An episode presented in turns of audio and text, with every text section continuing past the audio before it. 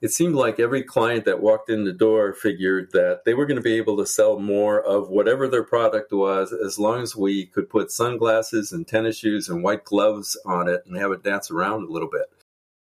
This is the Sparkcast, a bi weekly show where we explore the creativity, technology, and business of CG. I'm your host, Marina Antunes.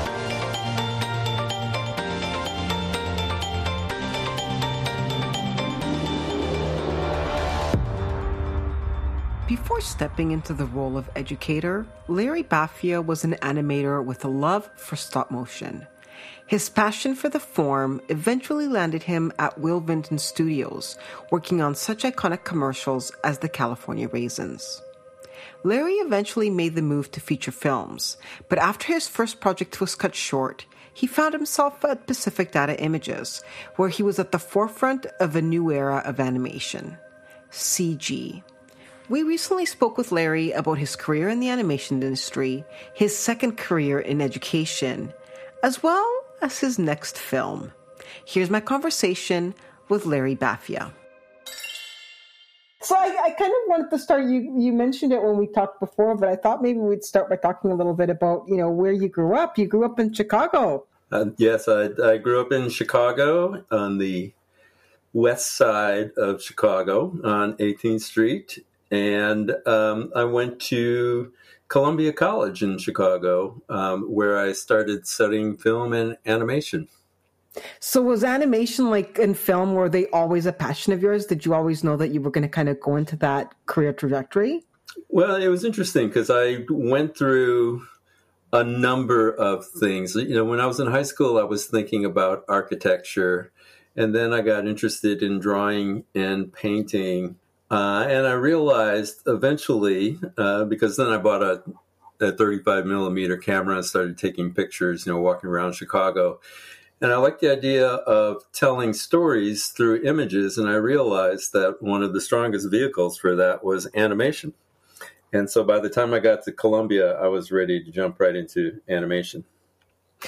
So I'm curious, why animation and not, you know, regular filmmaking? Uh, I always had a penchant for uh, miniatures. You know, I, I uh, liked building model trains and model cars and things like that. In fact, I still putter around with some of those things. Um, and just the idea of, of building these miniature worlds that would have a story behind it uh, was very, very appealing.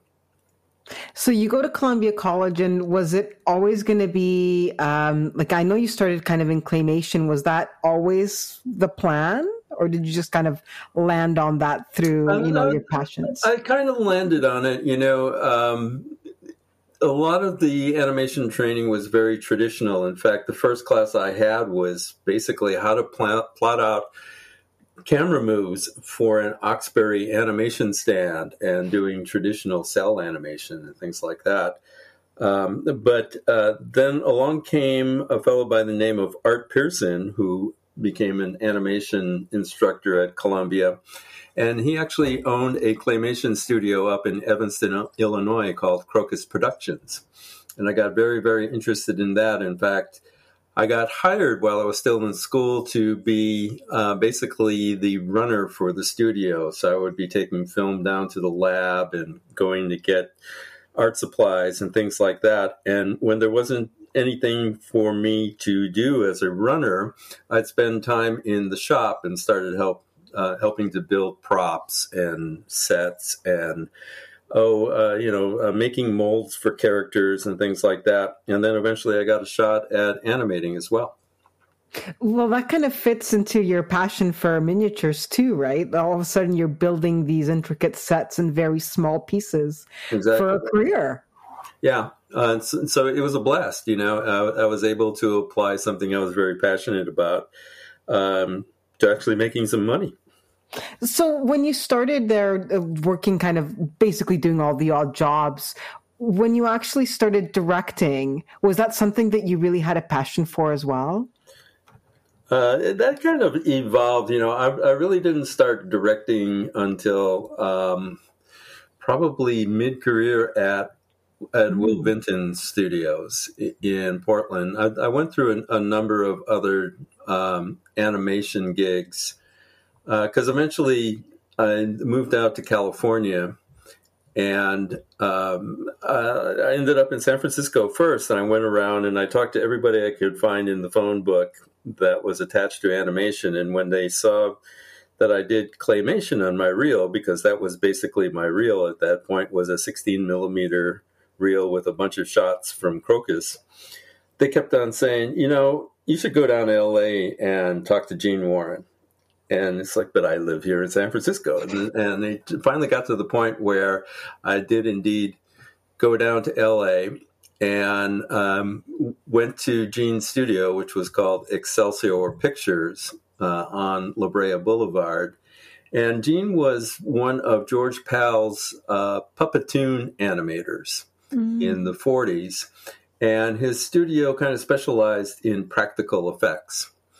Uh, so they did all all sorts of crazy things, similar to like seeing the Star Wars folks, you know, blowing up things in the parking lot in San Rafael when they were still doing practical effects. So we did a lot of that stuff uh, for commercials, and um, there was also a lot of um, stop motion animation that was going on for the television uh, series Land of the Lost.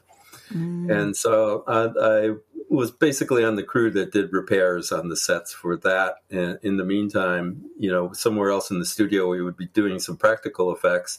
And then in the loft above the wood shop, there was a guy that was animating the Pillsbury Doughboy in stop motion. So uh, I learned a lot of interesting techniques there. And uh, it kind of definitely kind of got me hooked on the idea of staying sort of in the practical and stop motion realm. Um, and, you know, I went back up to San Francisco and worked a little bit at Colossal Pictures when that was first starting out. And uh, Gary Gutierrez, who was one of the founders, he was doing a lot of stop motion animation for um, the FM station KSAN and he also had a connection with the Grateful Dead. So he did the uh, the stop motion intro to the Grateful Dead movie, and so I, I, assisted him on a few things there. But then I heard about Will Vinton's studio up in Portland, and I had always admired the uh, the film Closed Mondays that Will and Bob Gardner won for, uh, an Academy Award for. But I had never had any idea, you know, where the studio existed. So I finally found that out. And um, on a vacation trip up to Portland, uh, I dropped in on both studios. I, I, met with Bob Gardner and then eventually with Will Vinton. And um, it took a while before I ended up getting a, a, job with Will, but that was when the the California Raisins caught on, and they had just gotten um, four specials from for CBS TV, and uh, naturally CBS wanted the California Raisins involved. So uh, a bunch of us got hired for what Will was calling his new short film division.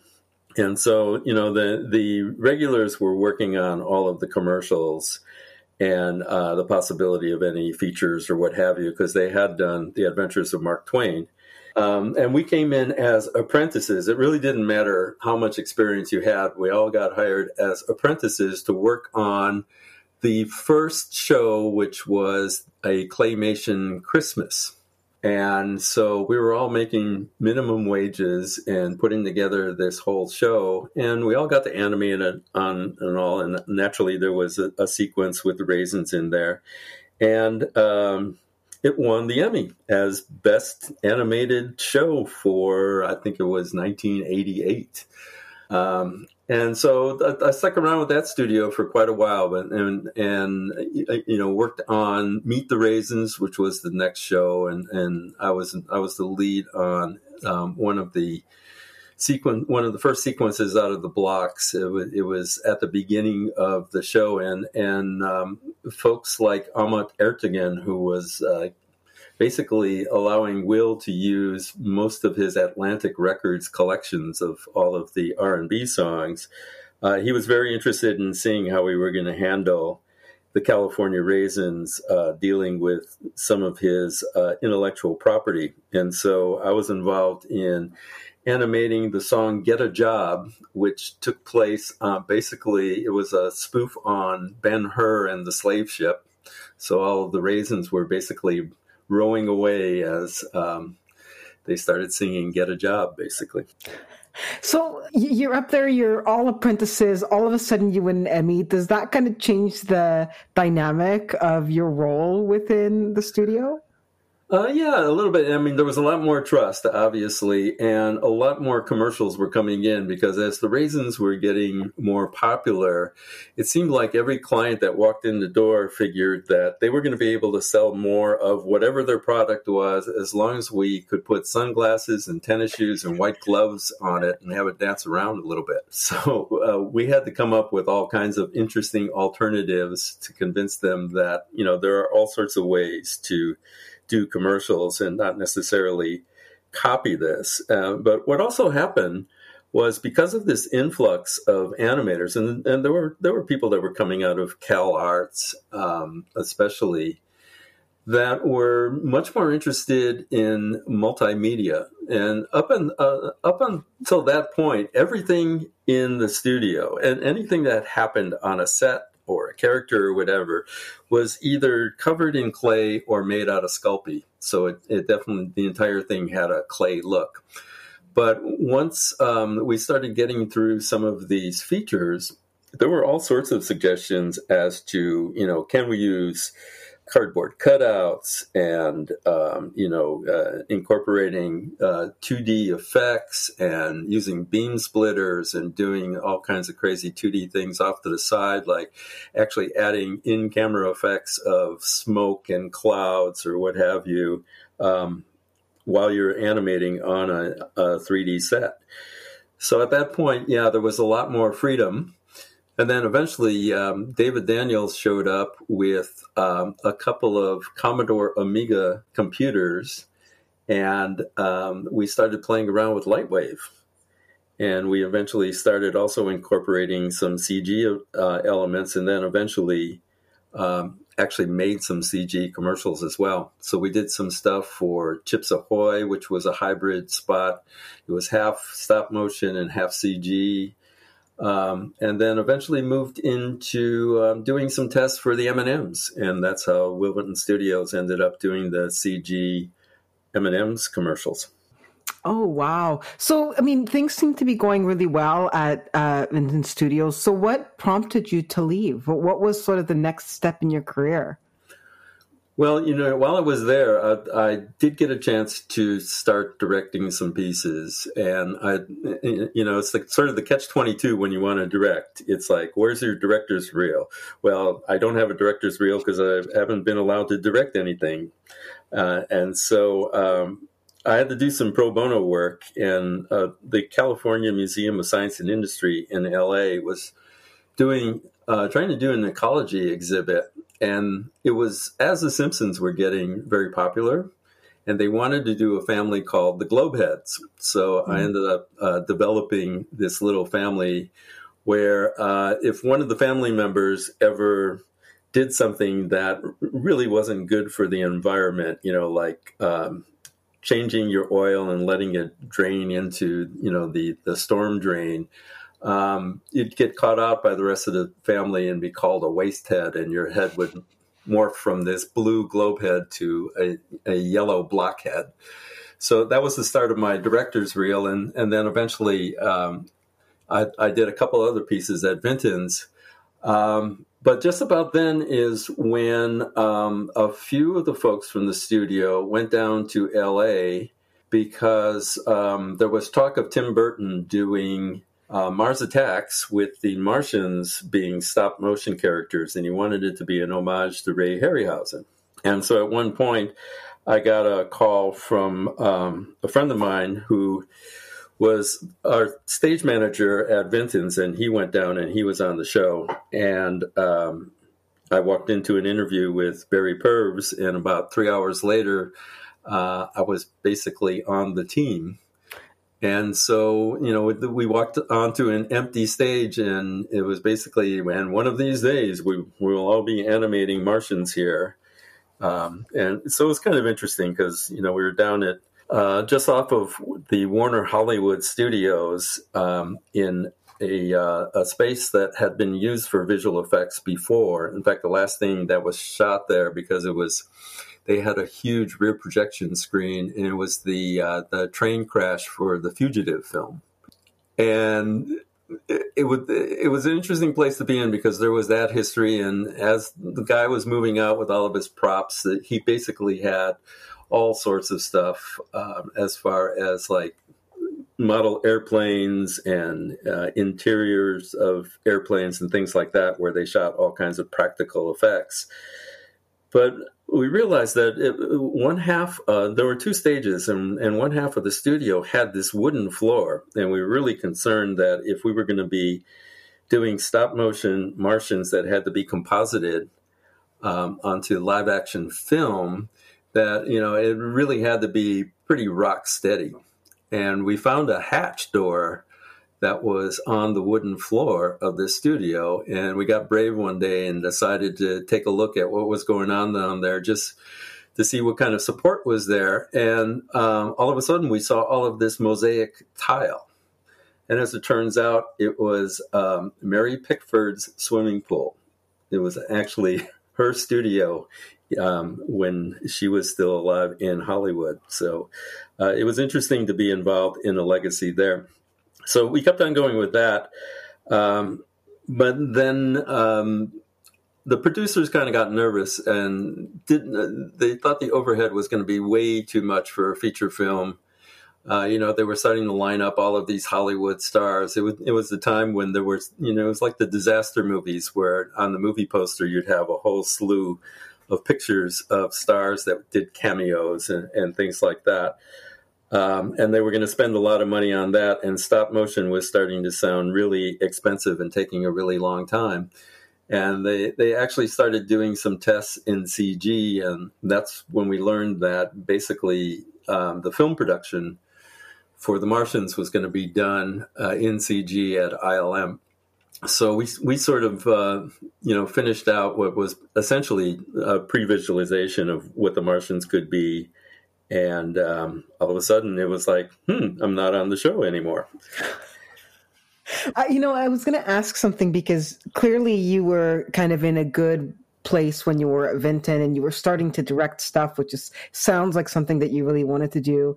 And it seems like it was maybe a little bit of a, gamble to go on this oh, project to begin with. Absolutely, right? big time. I mean, it was it was a huge risk, and you know, I I thought it through and two things were a deciding factor. You know, it's like I really appreciated what Tim had done with Nightmare Before Christmas, with you know, with Henry Selick, and um, you know, and, and just his entire quirky style and the idea of, of doing Mars Attacks. I knew it was going to be a you know a wacky film, and I and at that point I really wanted to, to be on a feature and then um, there was also that idea of it being, you know, an homage to Ray Harryhausen, who is definitely one of my heroes.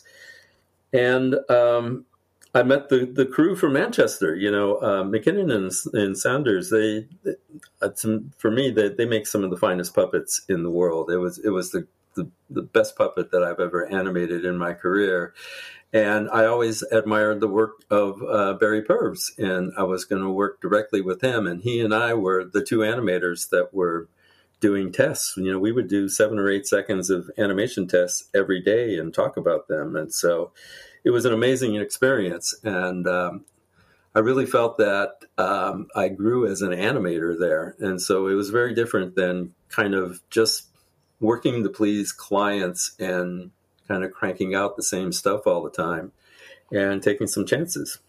So you know, even though we didn't get to do the movie, I think it, it was it was a good payoff, and um, I would probably do the same thing again. So where did you go from there? All of a sudden, you're you're kind of at a dream job, and it doesn't go the way you exactly planned. So what's the next step? Because you you work you you stay stayed kind of working in uh, I say air quotes Hollywood. Well, um, you know, when when we were closing up, um, the producers on the show they liked my work and all, and um, they they knew that I had a background in doing some CG animation, so they actually referred me up to ILM, uh, to see if I wanted to continue on the show as a CG animator. Mm. So when I got up to San Francisco Bay Area, um, you know, there, there were basically four studios that were really going strong. Well, I could probably say five studios, but the big ones were on ILM and Pixar and Phil Tippett and PDI. And so, um, you know, I started out where I, I went through um, a serious interview with ILM, and I actually received an offer and all. But while I was in the Bay Area, I also popped into um, to PDI, uh, and it was mainly because there, there was a fellow that worked at Vinton's at one point um, for a summer or so, and he ended up as an animator at PDI. So I thought that was that was kind of interesting, and I, I liked the short films that they were doing at the time as well. Uh, I had no idea that they were doing all of the crazy motion graphics as well. You know, all of the Sunday night movies and movie of the week, and all of the ESPN sports logos and all that. You know, they they were basically the kings of uh, the motion graphics for that, mm. uh, and that's what supported all of the the short film work. So I decided to talk to them, and and you know I, I met up with the animation group.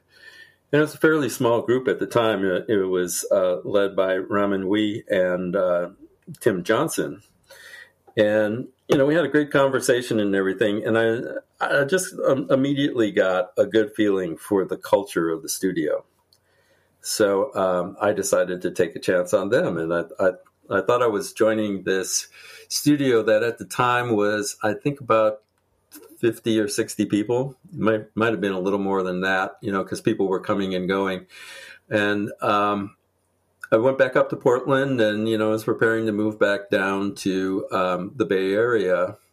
And when I when I got down to Palo Alto, on a Friday, I decided to go over to the, the studio because it, I had interviewed in Sunnyvale, but in the meantime, they moved into uh, a building somewhere in Palo Alto. And uh, I just wanted to kind of time out my commute and make sure I was going to show up on my first day of work on time and not get stuck in traffic and everything. So I decided to wander over there on a, a, a Friday right around lunchtime and I arrived at the at the building that PDI was in, uh, and walked in expecting to be in a lobby where I would have to look up what floor they were on, and it turned out that they were in the entire building, which seemed pretty weird to me because it was you know a three story building and all.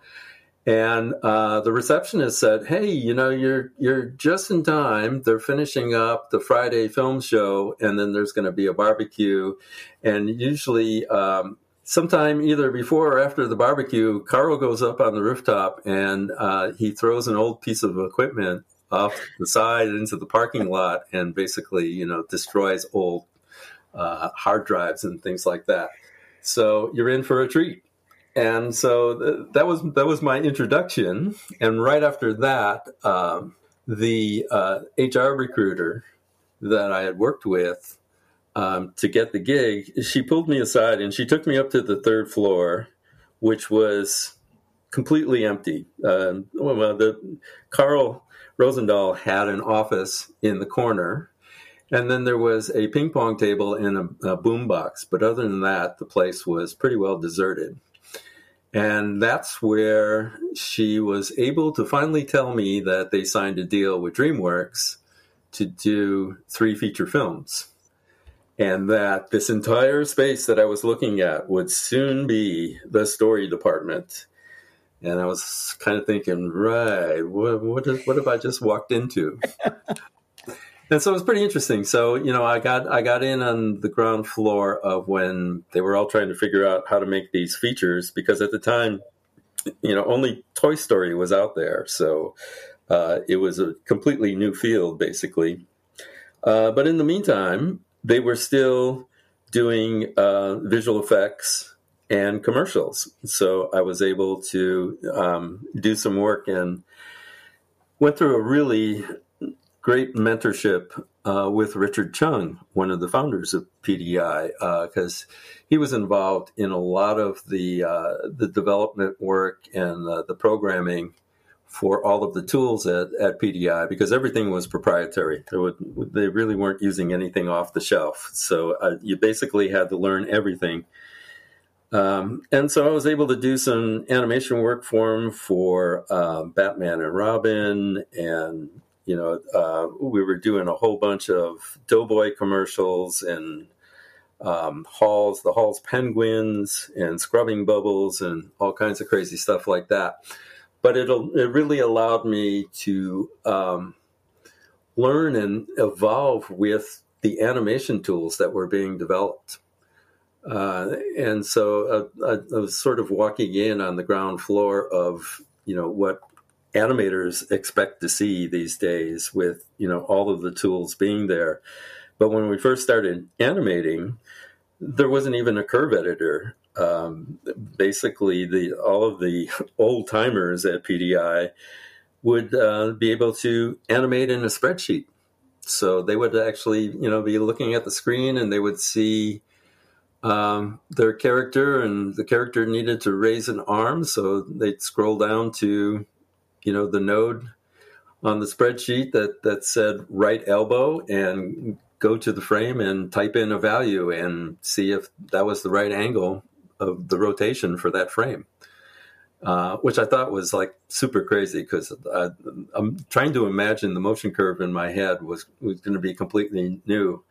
And fortunately, because the feature film was coming on, they were working uh, really hard to get the curve editor in place. And sure enough, um, that that was a, a big moment at PDI when MCTV was introduced. So it's motion curve TV essentially.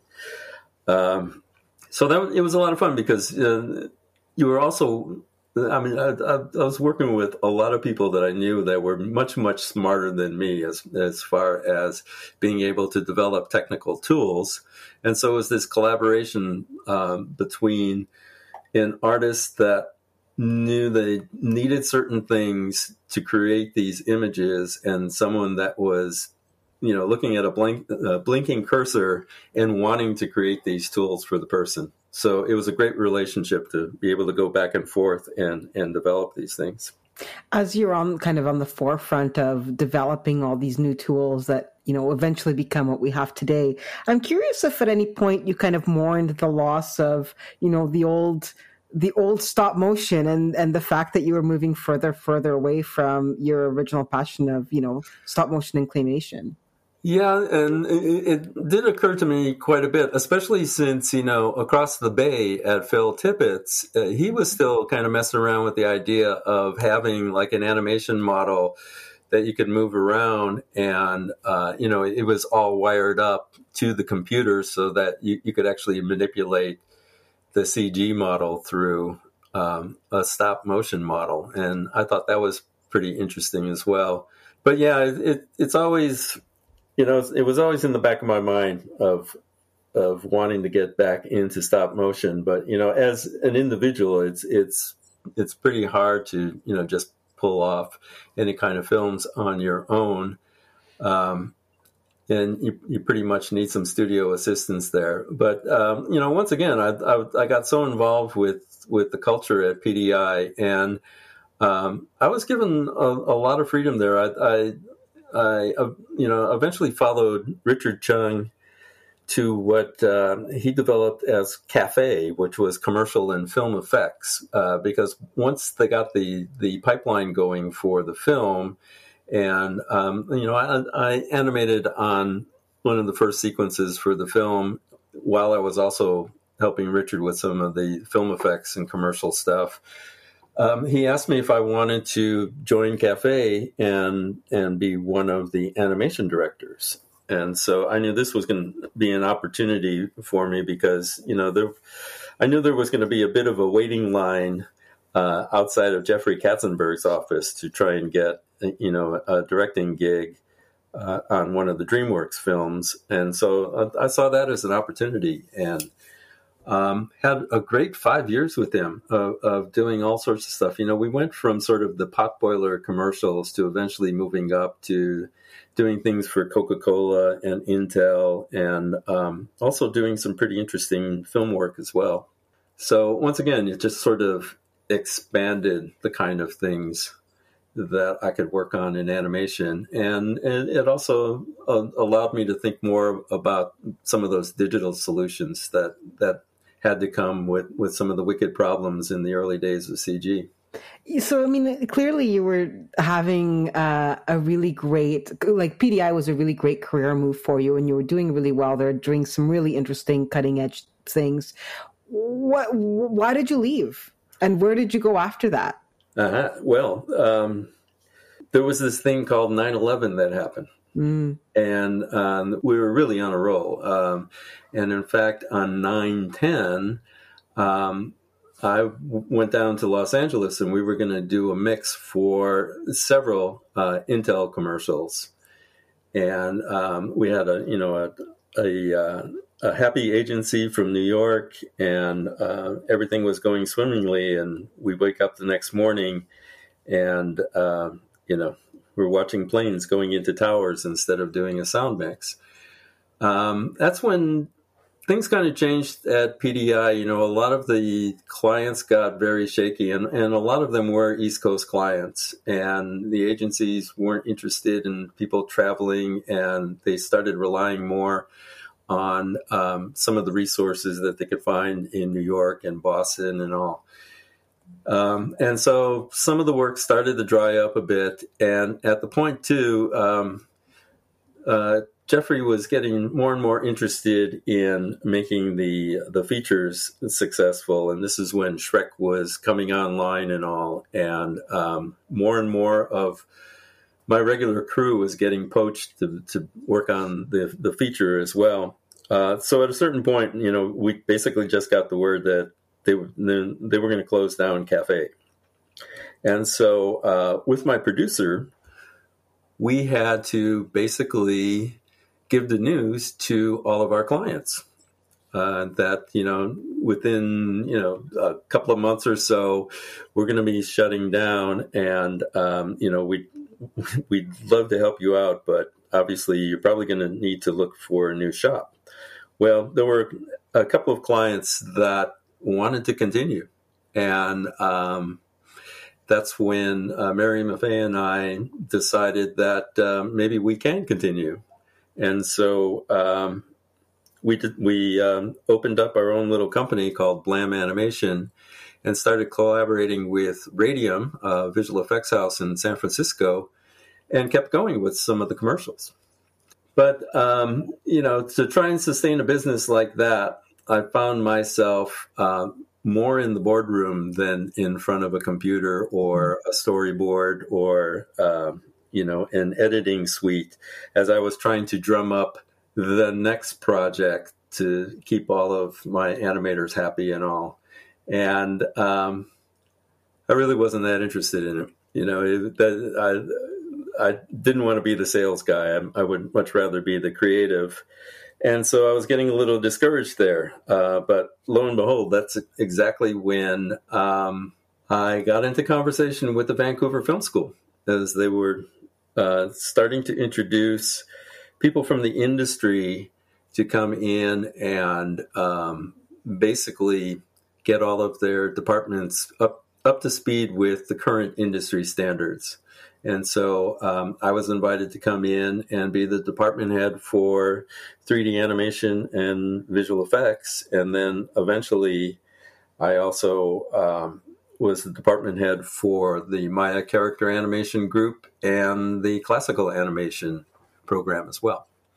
So I did five years there, and never never thought I was going to be a teacher. But uh, I'd have to say that uh, it it was an interesting pivot and one that I still enjoy to this day. Well, I was going to ask about that because I mean, clearly you just said you were not much, you're not into the sales pitch does does education give you the the room to be creative like you like to be and hands on uh, in a way yes you know it's um, it, it, it's interesting collaborating with students especially on creative projects and um, there are always some pleasant surprises of directions that they might go in that you hadn't thought of but at the same time um, you know what with a, a boatload of experience, you can also kind of uh, help them avoid some of the blind alleys as well.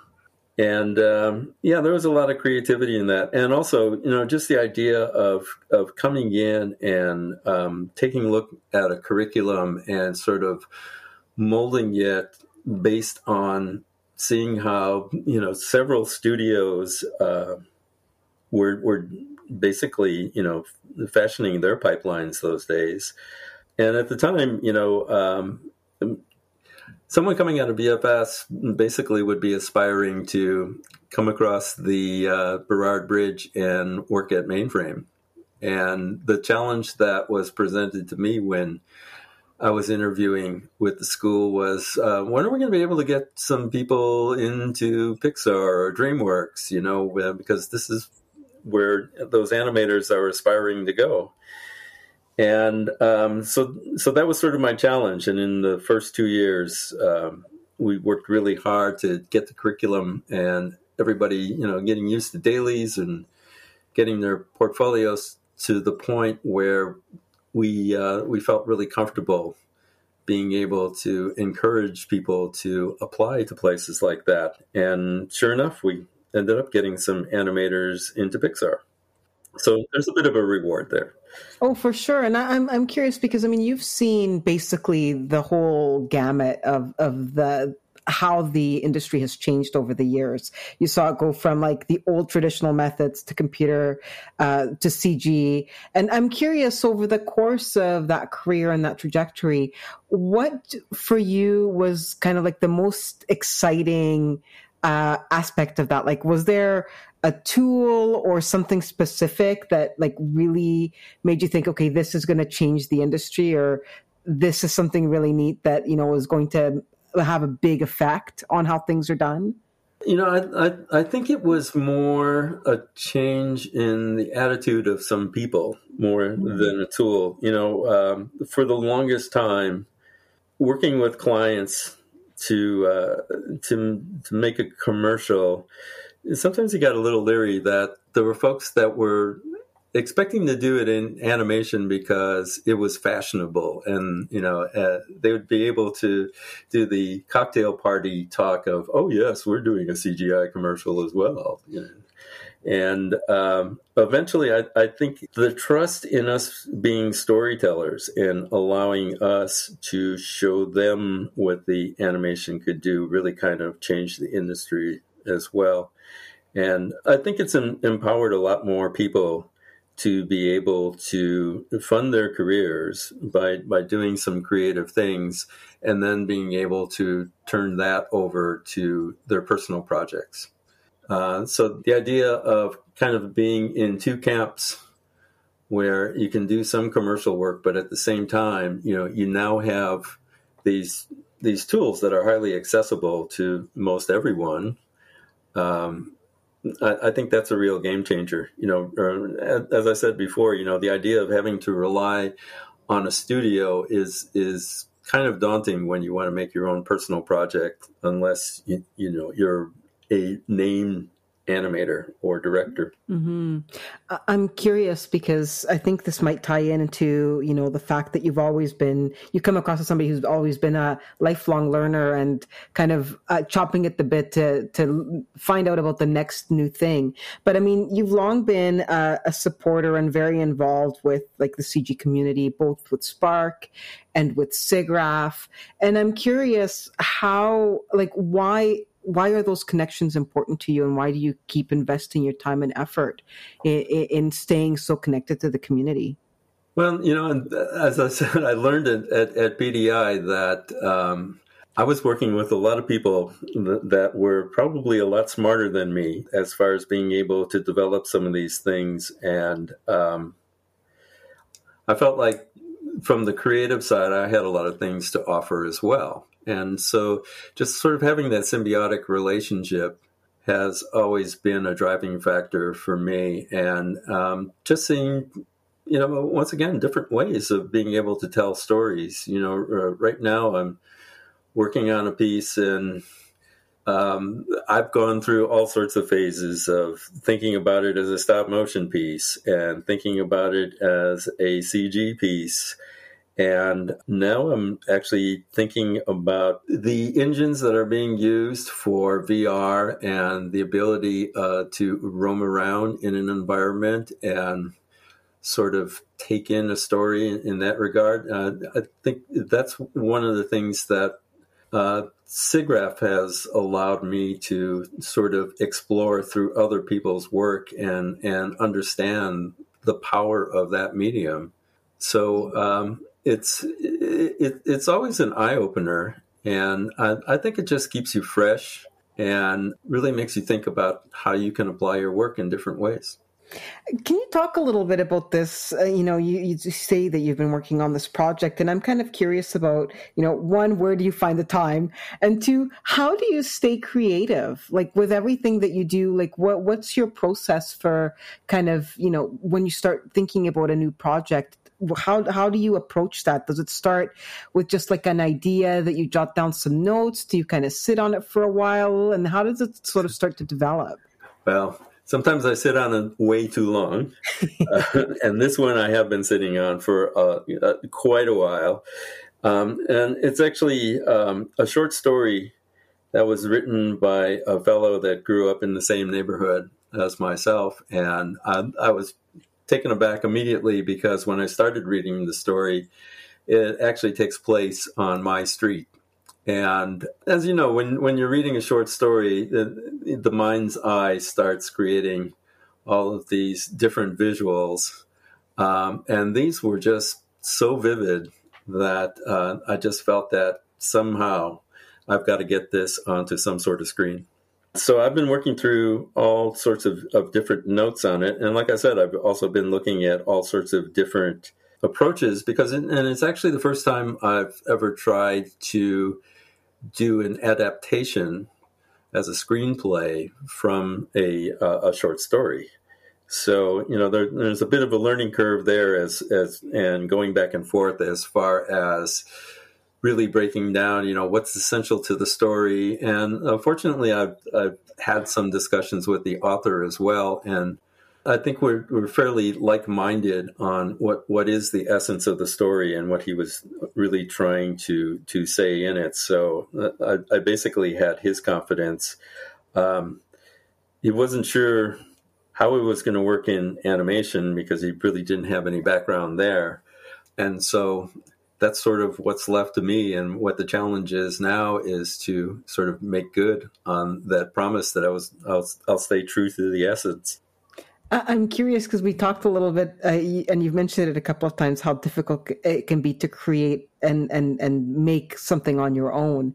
Does that scare you at all, or do you feel comfortable that you know you have the tools and the knowledge to to get this off the ground by yourself?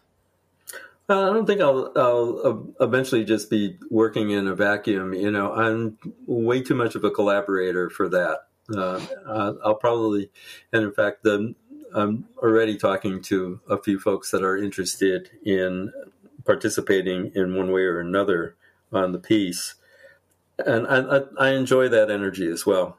And I, I think um, those sorts of collaborations also help the piece in a lot of ways, you know, because um, I'll be working w- with some very different perspectives there rather than being in a vacuum. I'm curious, is that something that you encourage your students to do as well, to to sort of step outside of their comfort zone and work with others that you know may may bring something else to the table? Well, that's that's actually uh, a big part of the curriculum at CDM. You know, everything is um, team based learning, and um, you know you start by getting tossed into the deep end of the pool and uh, learn. And this is where programmers learn how to work with artists and they all learn how to work with project managers and UX designers and things like that. And for a lot of people, you know, if you're going through art school or animation school, you're sitting around with a bunch of other animators or other designers or what have you. And it's always a, a bit of a shock to the system when they step into a team and um, realize that there are all these different skill sets and you know people have various things that they can offer to the project. And and for me it's it's one of the exciting uh, pieces of, of, the whole puzzle you know uh, is is finding that chemistry and and how people work together You've had such a, a, an interesting and varied career, and you've seen and and learned so much. I'm curious what you would say is the most important thing, or yeah, the most important thing that you learned over the course of your career that you like to share with maybe students as maybe a guide or something to look out for. I've offered advice to a lot of students through the years, whether they're trying to get an animation gig or visual effects or um, going into any of the industries that that serve digital media. And um, you know it's you got to go in and and just rely on honesty. You know just uh, be yourself. Um, there are so many people that that try to over emulate like at the film school you know the, the 3d modelers they would all want to build whatever character was popular on the screen at that point, you know. So if it was, say, Spider Man or the Hulk, you'd have to remind them, you realize if you're going to be sending in this model to the studio, the person that made the real model is going to be looking at your piece. And so you're, you're setting yourself up for a challenge that may not exactly be apples to apples. And in fact, what the studios are really looking for are people that are really good problem solvers. And, you know, you'll probably be asked to create something that someone has never seen before. And the last thing you want to do is kind of constrain yourself to one particular technique or style. And um, you got to find that that flexibility, and you can only find it through the truth and being honest with yourself as to um, where do you think these things should go? Any regrets? Um, not enough time. you know, it's as you know, you know, filmmaking and animation and even education. It just um, it's a long haul. There's no silver bullet. There's no uh, switch that you can flip, and all of a sudden, you know, it's a big success. And it's it's a huge journey, but at the same time, you know, it's uh, you learn so much about life and um, the others that you meet, whether it's in the industry or through clients um, or test audiences or what have you, um, or festival goers for that matter. Um, you know, it's uh, it's worth the journey. And that was my conversation with Larry Bafia. You can find out more about Larry's work at the Center for Digital Media at thecdm.ca. The Sparkcast is a production of the Spark Computer Graphics Society. Opening and closing credits, as well as additional production support by Michael Edlund. For more about Spark CG and our upcoming events, visit sparkcg.org.